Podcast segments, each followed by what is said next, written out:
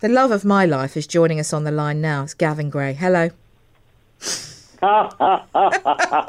Seamlessly done. Seem absolutely seamless. Uh, there we are. Hello.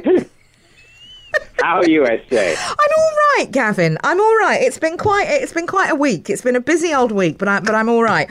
Um, I'm I'm glad to be here, and I'd just like to say thank you to you for bringing our attention to this uh, uh, auction of Elton John's goodies uh, because that has uh, Hasn't it gone amazingly? Unbelievable.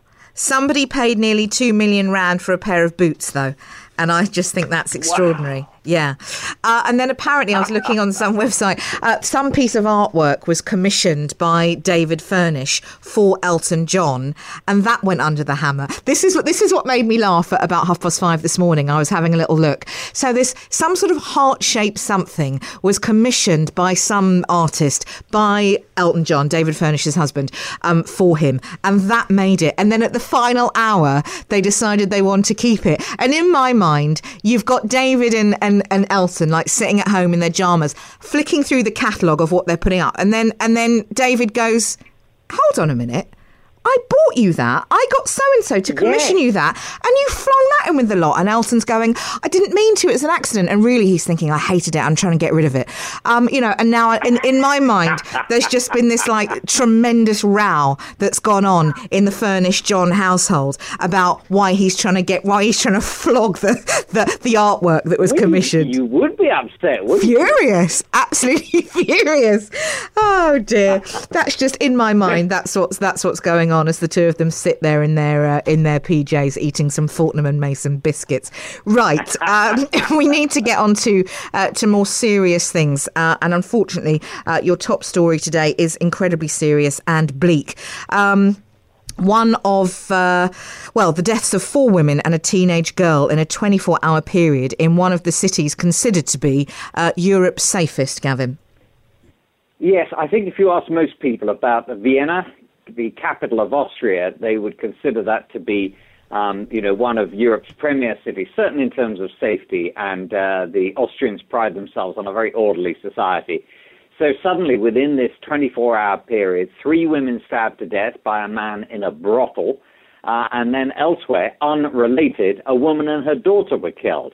Uh, and it has, as you can imagine, shocked people in the capital. Uh, the police are obviously investigating both.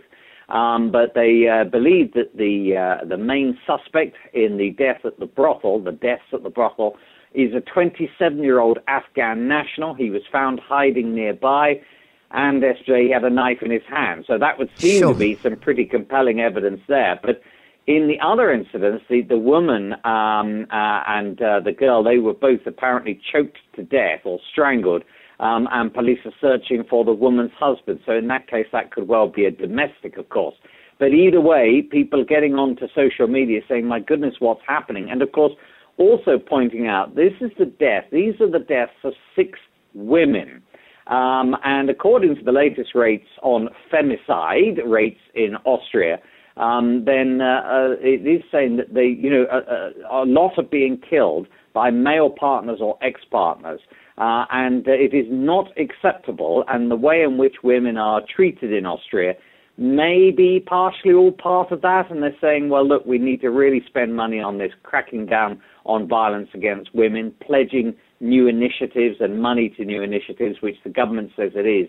But either way, as I said, these killings have really, really shocked this capital. That is so interesting. You know, we are we are constantly in South Africa having the conversation around GBV. It is it, it is one of our plagues in this country, and so it seems you know uh, our frame of reference is often very much just here on on home soil. And as you say, one doesn't necessarily think Austria as to as to having a, a, a, a big problem with GBV, but I mean it, it happens everywhere. It doesn't discriminate against uh, against anybody, I suppose, in that regard.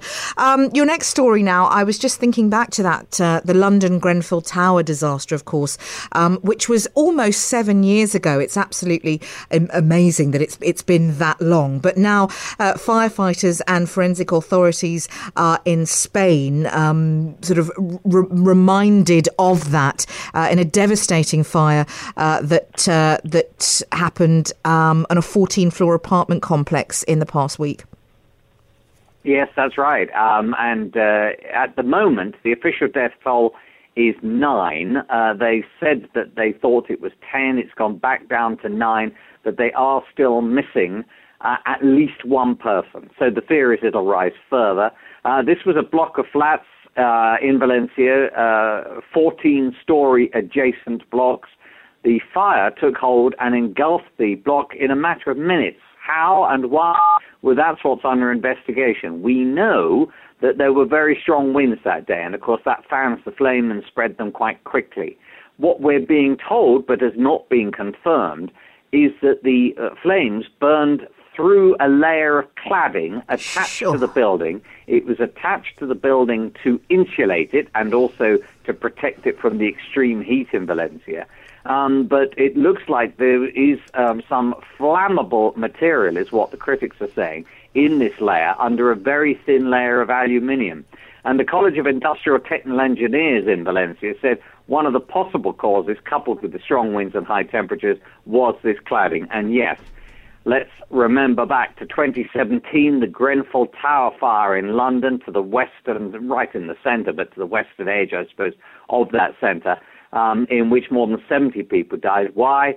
Because of the cladding that had been done, uh, put on the building that was, you know, virtually complete. The cladding was adding on to it uh, in order to try and insulate it. So big question marks now, not just, of course, here in the UK, which has had this massive program now of ripping this cladding off buildings, um, but also now, I think, elsewhere around Europe to find out um, uh, just uh, what types of cladding are flammable and to try and get them off these buildings as soon as possible. Uh, the companies, incidentally, that build uh, this cladding, particularly here in the UK, are saying, look, it complied with, you know, all the standards. So, um, yeah, maybe we need to look at those standards too.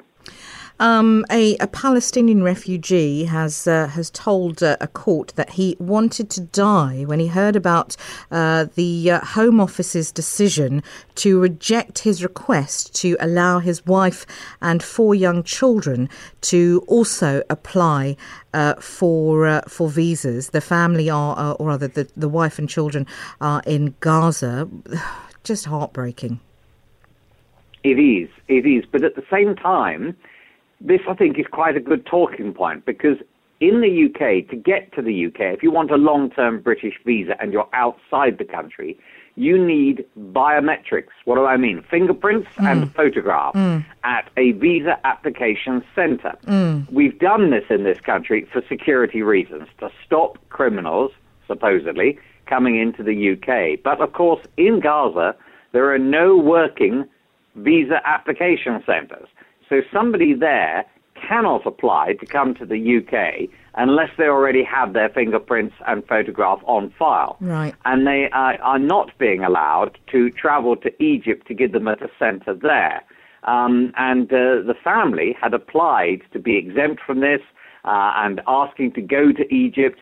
Um, but in the refusal letter, the Home Office said they were not able to assist with exit or entry requirements for a third country, saying, look, it's not up to us whether you can get to Egypt. You need to speak to the authorities in Gaza. But of course, they are in one entire unholy mess. And so uh, this uh, person, we don't know his name, uh, but he has two children. They have got hepatitis A, which apparently is spreading in Gaza. Um, he, this this man and his wife, uh, and uh, he's got four children in total, but two with Hep A.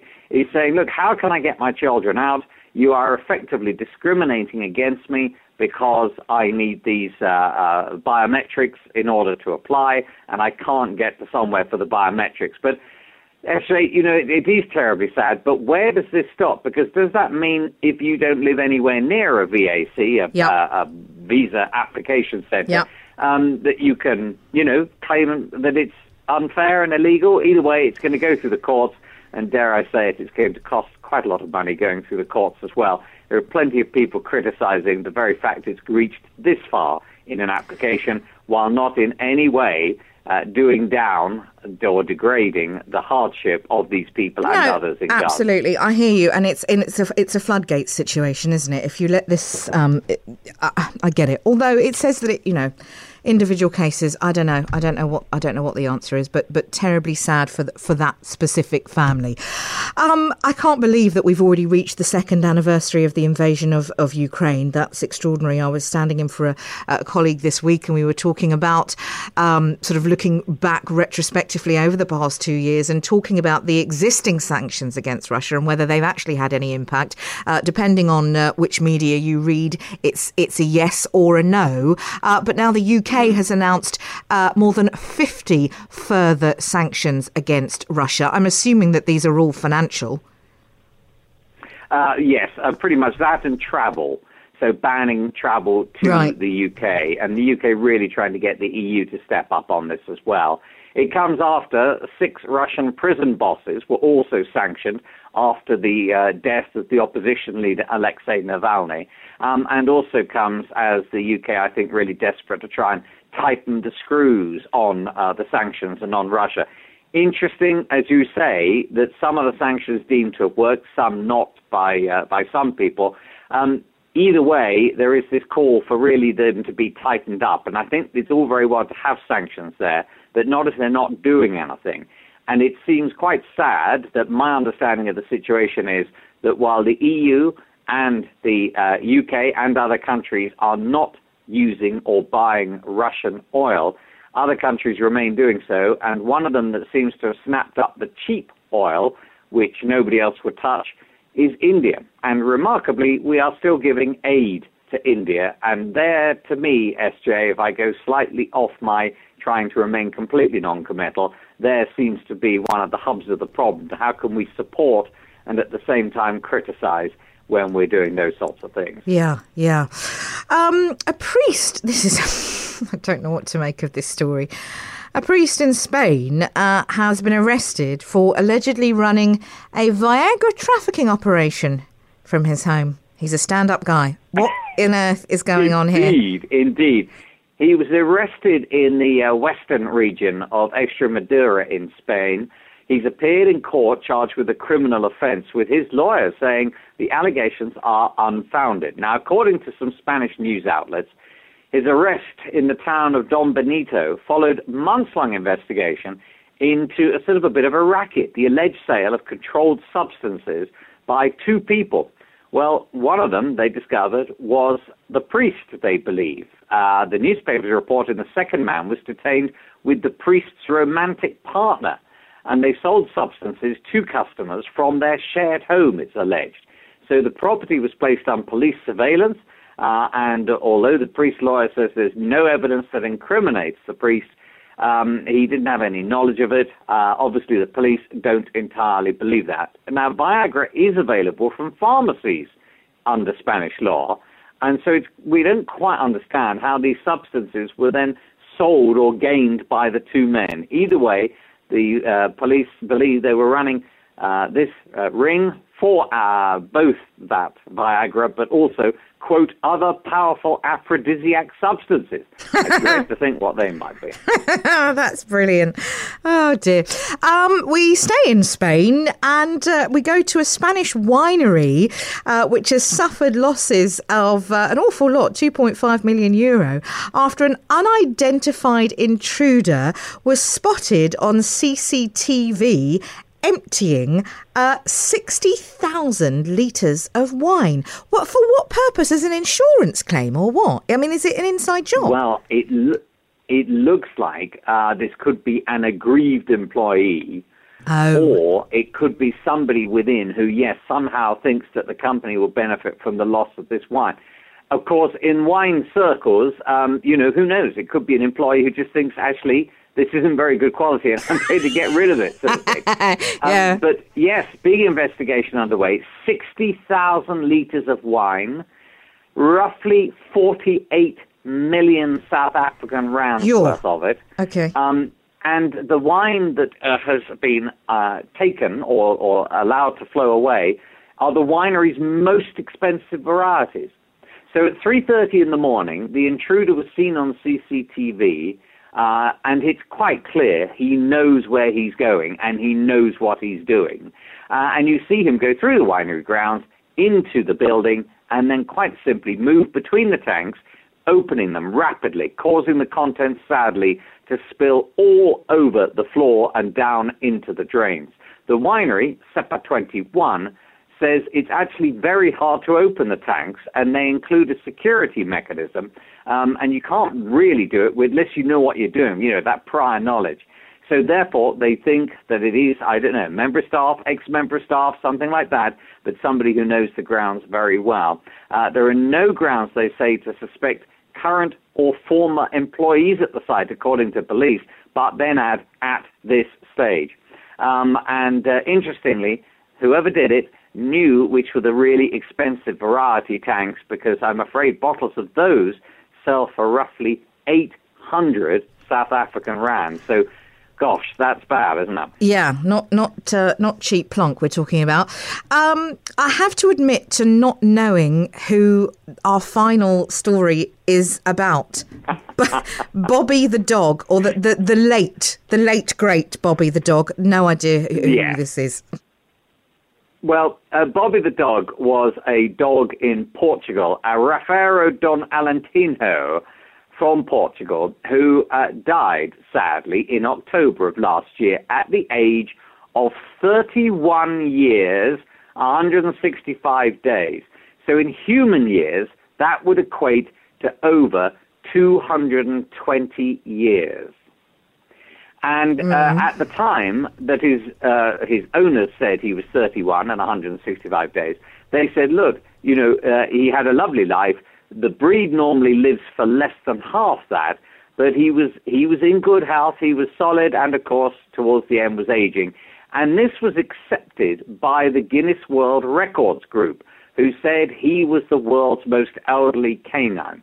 Now, the family who owned him said there was a microchip in Bobby, who, and that effectively, you know, said what the age was. So therefore, it was beyond dispute. But plenty of people, and particularly those in the veterinary groups, were saying there is no way a dog would live to 31 and a half years. Anyway, the Guinness World Record has this week stripped Bobby, the belated late dog, of the title, much to the annoyance of his owner who said that these questions and suspicions were unfounded. And that means, drum roll, Australia's Bluey, oh. who died in 1939 at the mm. age of 29 years and five months, no. is once again the oldest dog ever. That's until somebody else comes forward saying, I've got one even older. I think it's a load of nonsense. In what? 29 years? No, somebody's and five months for Bluey. That's quite that's quite a go, isn't it? that's a that's a good innings. Um, I'm sorry to, to, to Bobby and his owner, but uh, what a load of rot. I'm not I'm not buying it for for, for a minute. I'm going to Google. I'm going to Google Bobby the dog. Imagine that being stripped. He doesn't look it. He no. doesn't look that old. it's what they say about you, Gigi. Uh, thank you very much indeed. Thank you very much, Gavin. We'll chat to you again next week. Have a wonderful week.